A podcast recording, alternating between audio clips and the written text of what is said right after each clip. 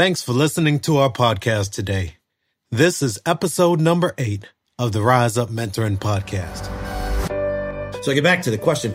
Well, Ryan, it was easy for you because, and why? Because you're smart or because your parents were both teachers. So you obviously had an academic bent. Well, that's not true because one, I had to put myself through college because we didn't have any money. And two, no, I was not a good student. Like it kicked my butt going through school. Um, but I knew that the things I wanted to do afterwards, as I started to come to my own and think about the things I wanted to work on, was going to require me to get a college degree. So I use the word here, persevered. I mean, I struggled through it. Didn't do that well in some classes. I hate to admit this. I hope you edit this. I failed racquetball for crying out loud. I mean, how does somebody fail racquetball? I mean, you got to try to fail racquetball. Rise Up Mentoring was created to help students get the advice and encouragement they need to successfully graduate and prepare for their careers and life overall. Listen to the conversations of students and successful mentors to become the best version of you. Get the helpful advice that everyone else seems to already have and that you wish someone would have shared with you. In this episode, I sat down with Texas Railroad Commissioner Ryan Sitton and Chloe Lenz, a senior from the University of South Carolina, to get Ryan's advice on how to overcome failure and achieve success. Ryan is a graduate of Texas A&M University, and as I mentioned earlier, he currently serves as the Texas Railroad Commissioner, helping to regulate the energy industry in Texas. But in between graduating college just a few years ago and now serving as the Texas Railroad Commissioner, Ryan worked for several oil and gas companies and even started a multi million dollar company along the way. Check out my new favorite episode and let me know what you think. This is Norman Brown, your host of the Rise Up Mentoring Podcast. So, Ryan, uh, we've had conversations in the past talking about what it is to fail, what it is to keep going and persevering uh, as individuals, many individuals have failures in their lives and they completely give up when the next step, the next effort would have probably made them successful. Have you had an experience like that that you could share with Chloe and I and the listeners today? You mean, have I uh, had an experience where I failed and gave up and, and the next move would have made me successful? Or one of the ones after that. Okay. Yeah. So I was going to say, I don't know if the next one may be successful because I didn't try the next one. So I, am not, I'm not certain. Sure. I've had experiences where I tried things and failed. Mm-hmm. And one thing you have to be careful about is defining the word failure. Uh, a lot of people see failure as an image of some dejected person who never accomplished anything and they, they dropped out of school, can't get a job. So they, they identify failure as an attribute. That person is a failure. If you say instead, well, failure is simply a, a step in a process. If I'm working toward some objective, some goal, it can be something short term like, hey, I just want to do 20 push ups. And, and to get 20 push ups, I'm I'm going to do 10, take a break and do 10 more. Well, does that mean I failed in the middle uh, because I didn't do 20 in a row or well it depends on how I define that objective for myself. So the reason that's important is because because I will tell you that anybody you mentioned just a minute ago that you know, people have a lot of people have had failures. Well, I think anyone who's tried anything that was really worth doing would have had some failure along the way because anything worth doing challenges you. If it challenges you, you don't know exactly how to do it. And that, if that's the case, you're going to find ways not to do it along the way. And so when you put that objective out there or that goal and you're tracking along and say, Ooh, that didn't go the way I thought it was going to. And Ooh, that didn't go the way I thought it was going to. And wow, that part was really embarrassing. That's fine. Those aren't, those aren't things to be embarrassed about. They're, they're steps in a process. And anybody who you would see on television or read about in a book that was what you would consider to be, quote, successful has gone through stages of that exact thing. Probably the most famous example that people, that I've heard people talk about in lots of different settings was Thomas Edison when he invented the light bulb. Mm-hmm. And Thomas Edison inventing a light bulb had a team of inventors working for him. And it, when he finally got a working light bulb, they went and talked to him about his process and they found out that he had actually tested 10,000 different designs that didn't work. And they said, Oh my gosh, Mr. Edison, how did you deal with all of that failure? And he said, never, I never failed. I just figured out 10,000 ways not to make a light bulb. Yeah. And that's such a fantastic idea. It's I it, I had to go through all those ten thousand iterations to get to the one successful one. Those were not what we think of as failures; they were steps in a process. So it's a very long answer to say say failure is not a bad thing. It's an mm-hmm. absolute important step toward whatever objective you have if it's a really worthwhile objective. Yeah. For the steps in the process that you're talking about, mm-hmm. um, like at which point would you maybe change direction? Like if you are going to define failure a certain way? Like if you if you know if you like have one objective and then you change your mind, like at which point do you change it? Like at which point do you see that one option may lead to failure? I love that. Such a great college student question. Like Ryan, exactly when in the playbook am I supposed maybe to? Not, maybe not like a specific. I mean, it could be a specific example, but like there's always a point where you can look out and you can say like that's not going to work. Yeah. Like there. I mean, it's practical. Sure. Sometimes. So, and obviously in those cases you would change direction, wouldn't you? Yeah. The the answer to that question is if you're really working on a bold objective, you don't know exactly when that's going to be. You, you look out there and you say, hmm, I want to, um, you know, let, let's use a, an example. I love the fitness example because it's, it kind of relates to everybody. I want to lose 40 pounds. Not I personally, but somebody wants to use for, lose 40 pounds. And they say, to do that, I'm going to try to change my diet and I'm going to try a certain type of exercise. And they go along and sure enough, man, in six months, they drop 15 pounds, they're feeling great, and they plateau there. They say, okay, well, I'm going to try to change what I'm doing. You know, I'm going to try to tweak my diet this way. Tweak their diet, nothing happens. How long do they keep trying? Do they wait a month? Do they wait two months? Um, sure enough, they tweak their diet again. They start, oh man, the weight's not only not coming off, I'm starting to gain weight a little bit. Wait a minute, is my exercise routine slipping? Am I not pushing it as hard? Is it a dietary thing? Am I doing a, the wrong type of exercise, the wrong timelines of exercise? And no one will know that except the person in the moment who can, who can, I say guess, but who, who is getting the feeling that I need to try something different. I will tell you this though, uh, uh, so I don't give you only theoretical or philosophical answers. Often, probably the biggest mistake that most of us make is we wait way too long humans are such creatures of habit that we will keep doing something over and over and over again until it's just absolutely brutally obvious that it's not going to work. Um, this is such a human condition that in the Declaration of Independence, the founding fathers wrote in there something to the tune of, uh, all history has shown that mankind will more likely something like accept the bonds to which they are accustomed versus writing writing the situation that they're in as long as it's not too painful. I mean, I actually wrote the Declaration of Independence, and it shows you that that human condition is so powerful that we won't break our habits. So the answer to your question is sooner than you think to try a different direction. so, so I think what you're getting at is, hey, I chose this major. I, I want to be, uh, I want to go to school for medicine. I'm going to become a doctor one day. I don't know anything about it, what it is, but I picked it because I know they make a lot of money and I want to become a doctor. So I'm going to pick that major. I took biology. I did all right. I took anatomy and physiology and it kicked my behind. What do I do now? Do I take it over again or do I try, try, try again? Or even maybe like if you are thinking about changing your major, mm-hmm. if you just decide you don't like something as much mm-hmm. as you might like something else. Mm-hmm. Yeah. All right. So what an interesting point that you just asked, yeah. Norman, that is hugely important to the whole discussion about failure and perseverance. Mm-hmm. You made a comment about why somebody wanted to study something. Well, I wanted to, you said doctor, let me use engineer because a lot of people say, oh, I'm going to be an engineer. Why? Engineers make 100 grand a year, a couple of years out of college. I want that. Yeah. That is an exceptionally difficult motivator. Long term promise of money is usually extremely unmotivating for people. Only a very small portion of the population actually really gets motivated by money. Most people don't. So if you say, well, Ryan, you know, I was studying engineering and why'd you, uh, why'd you study engineering? Because I really wanted to make a lot of money. But I got in my engineering classes and I found out that I really didn't like basic chemistry. I'd say, whoa, that's a terrible reason to get an engineering degree.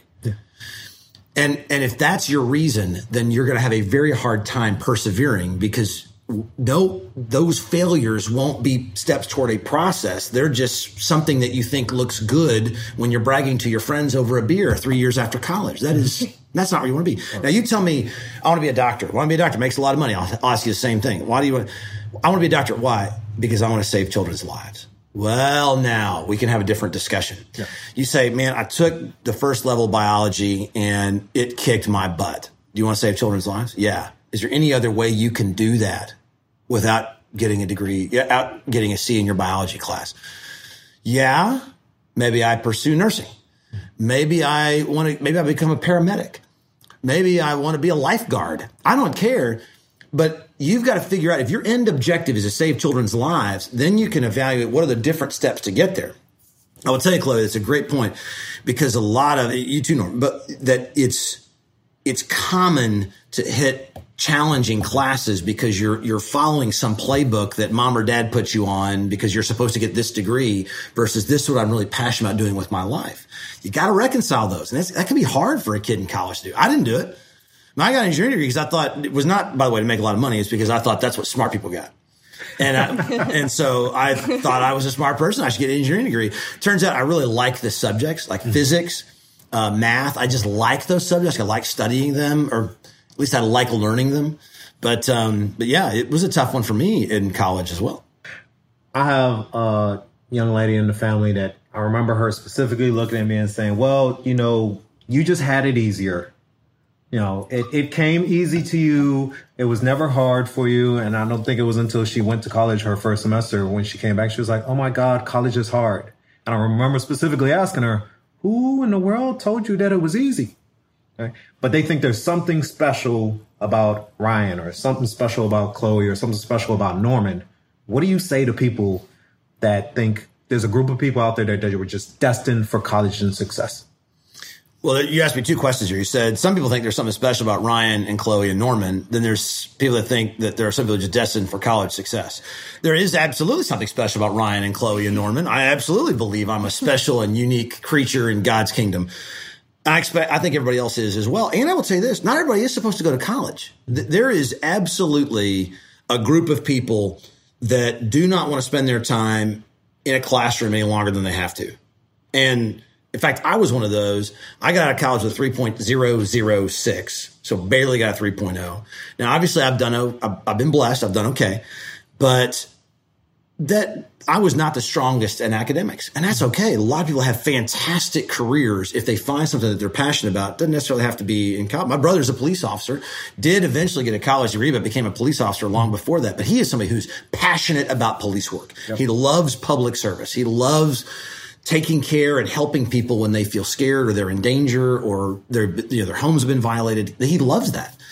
So, you know, people need to find out what their calling is, and if that calling requires a college degree, then they're going to have then then I think that they will they will get through college. It is more often than not the people whose calling or whose passion doesn't require a college degree that struggle the most. So I get back to the question. Well, Ryan, it was easy for you because and why? Because you're smart or because your parents were both teachers. So you obviously had an academic bent. Well that's not true because one i had to put myself through college because we didn't have any money. And two no i was not a good student. Like it kicked my butt going through school.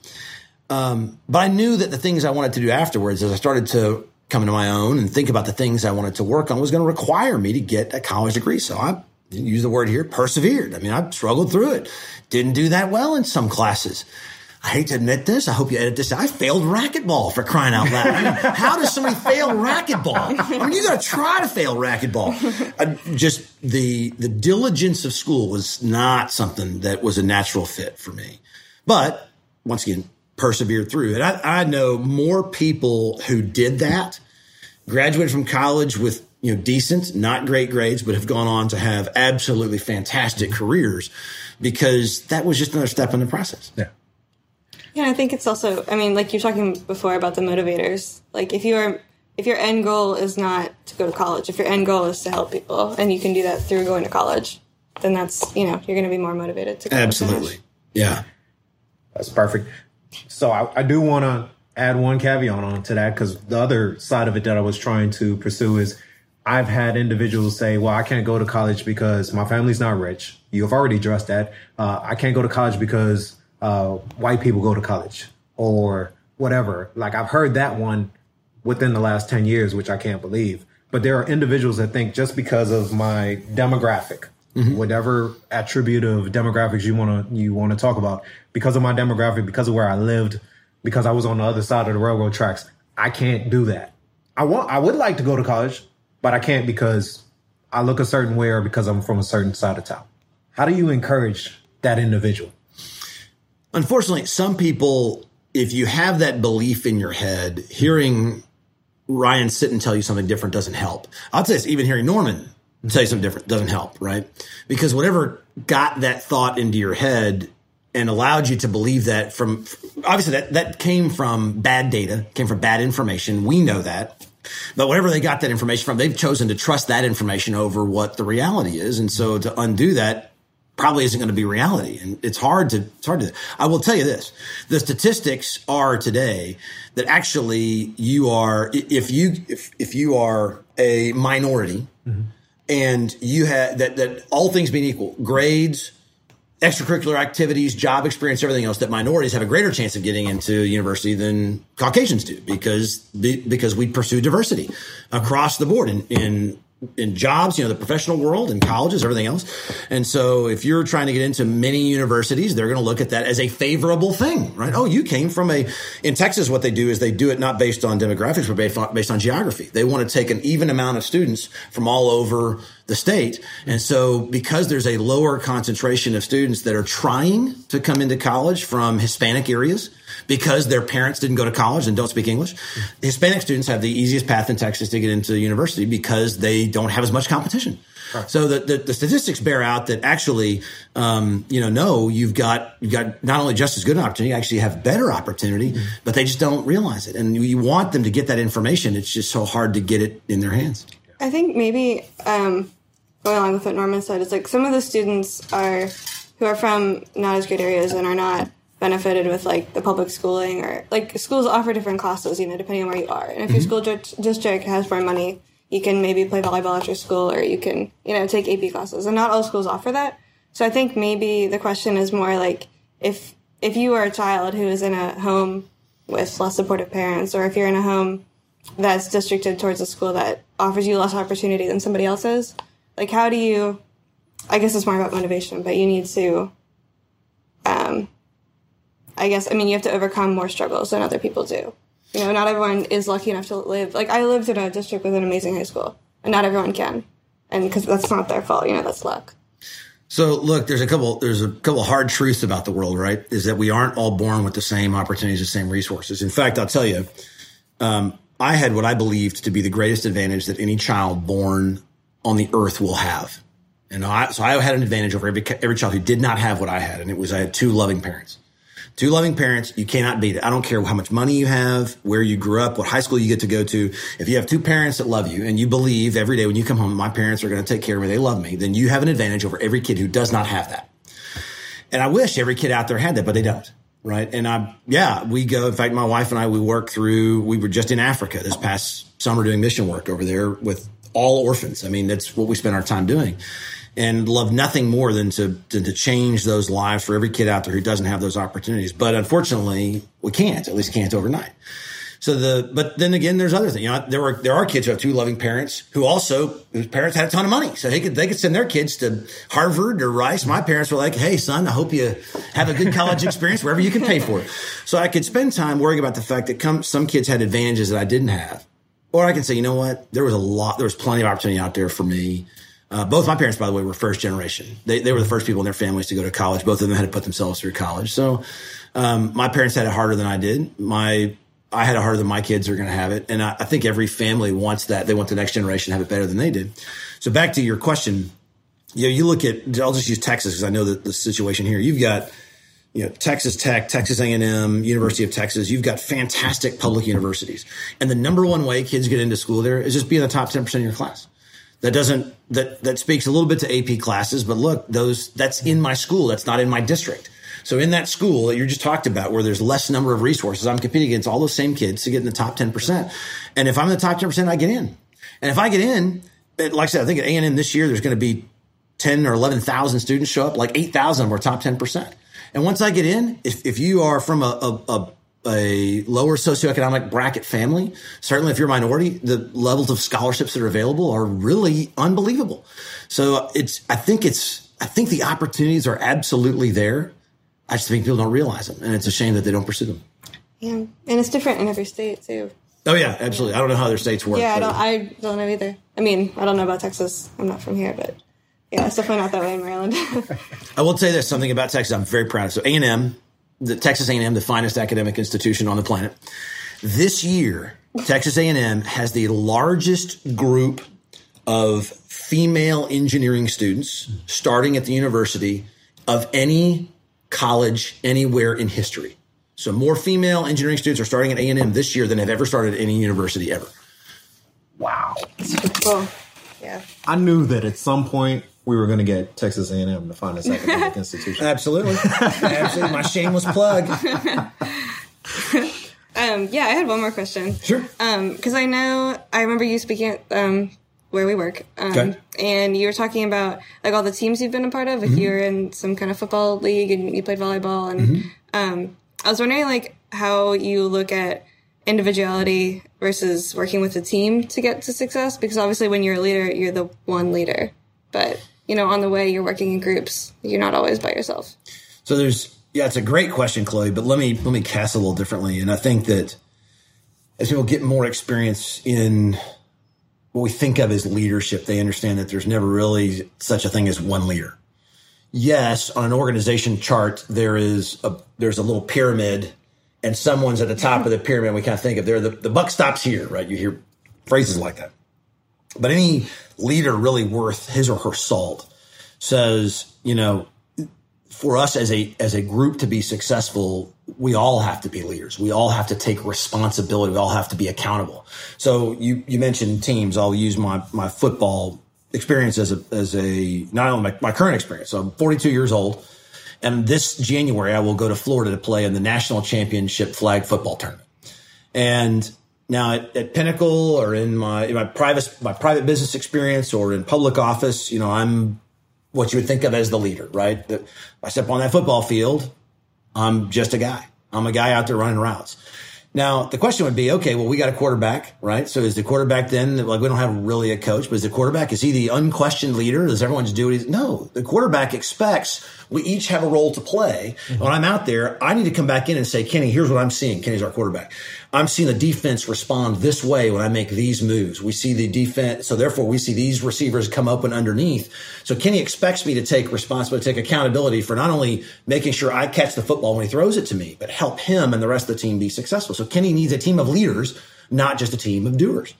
When you watch the NFL, it gets even more complicated. You got offensive linemen and running backs and wide receivers and slot receivers and tight ends. And then you got the, the defense that has a whole other group of players. And every, they, the, the best teams are teams in which, yeah, there might be one guy calling the plays, but every single person on that team takes responsibility for the team's success. They take ownership of the team's success.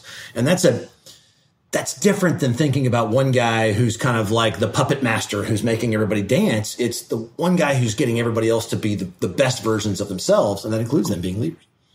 So we're coming up. A lot of the college students are going through finals right now, and they may be about to receive the first failing grade they've ever received before. Hopefully, it's not racquetball. Does that mean that they lack what it takes to be successful? I love your obvious slow pitch question, Norman. uh, a failing grade is a failing grade. In fact, you know, let's let's you let's not just talk about college or even junior high, and let's talk about all the things that kids will do today. I mean, I'm sure anybody that's that's been to a you, you play what sports? What was your number one sport in school? Football. Football. How about you, Chloe? Did you play sports? Volleyball. Volleyball. Okay. When we were all, you know, whatever, 13 years old, and you played volleyball and we played football, or you would watch a group of parents watching their 13 year olds play sports as if this was the the global championship of professional sporting events, right? And you watch all these parents, they're all delusional about the importance of this game. And they're also delusional about the importance of the ballet and they're important of the importance of the debate program and the importance of grades. People's peop, people's worth is not measured by something they do when they're 13 years old. And it's certainly not measured by a grade on a piece of paper. Yes, parents are notoriously bad, especially our generation of parents, which Chloe, you, you- you're probably not old enough to have kids yet, aren't Uh, no. Okay. No, sir. Um, didn't want to be presumptuous, but I mean, in our, you know, Norm and I are both in our 40s. You're 40. How old are you? 37. 37. Okay, so not yet, but oh, man, five years apart. Anyway, Norm's got kids too. Our generation of parents are awful about it. We are absolutely awful about it. We think that the entire world result revolves around what sport the kid is playing or what grade they get. And it's it's a shame because we will warp our kids into thinking that this is really that important. Mm-hmm. We talked about at the beginning of the podcast. You you look at your overall objective, the things you're trying to accomplish. Those are oh okay. Hmm. Apparently, I should have worked harder in that class. Hmm. Apparently, I need to go out and maybe even find a tutor. Hmm. I need to ask another student for help. Hmm. I need to ask the teacher for help. Hmm. Maybe I shouldn't even be taking this class. All those are acceptable things if you have a long term objective you're working toward. If you're at a point where, oh my gosh, I, I got my first F on a term paper, let's just hang it up, go get a job flipping burgers, then your your sense of priority on school is off. And it, you got to look at the whole picture. I hate to see students, and once again, I'm as guilty as the next parents of it. But it's always easy to talk objectively when it's somebody else we're talking about. uh, yeah, those I, other parents. Exactly. uh, lo- love to see kids who keep all that stuff in perspective. What's the one thing that each of you would like to provide as a piece of advice to a college student listening to this after your years of experience. You're a college senior now, right? Graduating mm-hmm. in 2018. Yes. You're probably getting like a 4.0, aren't you, Chloe? Uh, not a 4.0. What are you getting? Where's your GPA right now? It's close. It's not there. Oh my god! I hate people like you. She's almost perfect. no, not quite. Um, I guess advice for me would be um, just like the first thing you pick is not going to be what you end up doing. Like I, there's a million things that I thought I was going to do by this point, point I haven't, and it's okay. And there's a million things that I think I might go do that I'm probably not going to do. Um, but yeah, I don't know. Everything always seems to work out as long as you just like if you're focused and you just know like the immediate next step, it's okay. I don't know. It always just kind of works. Out. So, out. what did you start out wanting to do that? You, oh, you I thought I was going to be an astronaut. nice. okay. Yeah. Now we're talking. That's yeah, interesting. We'll yeah. I don't know. Why? Why? Ryan just talked about what was the motivation. Did did the motivation change? What what what changed your course? Um, probably just how realistic it is. Um, I don't know. It's there's only you know five astronauts, but if you like math and science, you can be an engineer. nice. So okay. lower the bar. Okay. Yeah. Gotcha. Your advice is lower the bar. I'm gonna, I'm gonna go in a little different direction. My advice. Uh, my one piece of advice we already talked about. I'm gonna say it again. Really try to focus on you know, how you want to impact the world. And people think that that's about inventing some massive piece of technology or curing some disease or, you know, drilling water wells in poor areas of the world. It doesn't always have to be that demonstrative. I mean, it can be as simple as, you know what, when I go to work today and I'm, I'm a waiter or waitress in a restaurant, I want every single person I meet today to leave happier than they walked in. Mm-hmm. There, there are things we can do every day in our lives that, that have a positive impact on the world. And those are always the things that are the most satisfying. I mean, you can talk about money and cars and, uh, you know, sports and hobbies and all. Having a positive relationship, having a positive impact on the world around you is what is always the most rewarding to 99% of the population. And the 1% that's not are sociopaths. Yeah. So if you start from that and you say, well, is it going to be by being an engineer or being an astronaut or being a football player or being an entrepreneur? Great. And, but really, I mean, think, spend time on that and it won't come right away, especially not when you're 19 years old and you're brand new in college or you're 17 and you're a year away from college. No, you're not going to figure out, but that is okay. I'm telling you, I'm 42 years old. I've had like four different careers and I'm still figuring it out. But that's okay because in every every time I switch gears, I come up with a new man. This is now how I think I can have a positive impact on the world. And if you're working on that, you will absolutely be happy. And that that is what really we're all after at the end of the day. That's that just it just reminded me of something that William uh, told us. Um, he had, did a lunch with the interns, and he was like, "Think about what you want people to say at your funeral," which is obviously a little bit morbid, but I mean, he probably got it. Oh yeah, eulogy. yeah, but yeah, it's like if you just think about the end, like if I think and I'm like, I want people to say that I was happy and that I made other people's happy, then you know yeah, no one ever says in their eulogy, man, you know, Ryan Sitton made a crap load of money and drove a really nice car. Like no one yeah, no cared, one right? Exactly. It's all part, yeah. did I have a positive impact on the world yeah. around me? Great way to think about it. You can't take it with you, right? yeah, so my my piece of advice, I've run into a lot of college students that think I have to figure out the rest of my life from the time I'm 18 or 19. And I keep trying to encourage them to really just pick something that you want to try out for two years, right? And interns, you get it's my version in my mind. It's the working version of dating. You get to come in for three months, try it out, test it out, and after three months, we're done. Catch you later. It was it wasn't you, it was me, and walk away from it. So try different companies, try different industries, try different things, so you can check out what you really do like, because you're not gonna know it looking at a piece of paper. I was fortunate to have a father that was an engineer, so I went to his office and I saw the drawings, and I thought this was pretty cool to be able to create uh, a building or other things from drawings. So I thought that was a very intriguing uh, career path. And I knew we had food every day. So it was a simple decision for me. But that's the one thing that a lot of folks don't have. If you're not coming from a family where individuals have gone to college and done something different, or they didn't go to college and they created their own businesses and you have something to follow in their footsteps, try different things out. Test them out for a couple of years. You're not planning the rest of your life out. I, I thought I had it set at 17. I had my 10 year plan and uh, 10 years later, I did not have anything on that, on that page, but I have a happy family. I have people that I think like me, uh, and, and a decent place to live. So I feel like I, I impact the lives of other individuals. That's part of the reason why I started this podcast is so that other individuals are able to hear these type of things and be able to imagine I might be able to do that.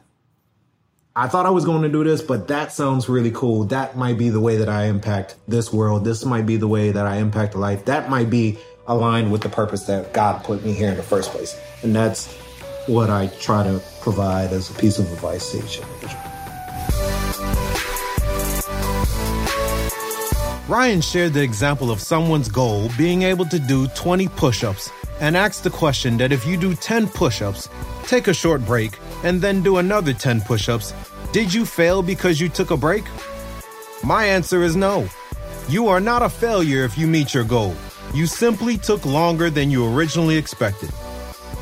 My favorite point that Ryan made was that you need to have a purpose or fascination to serve as motivation to push through obstacles and challenges.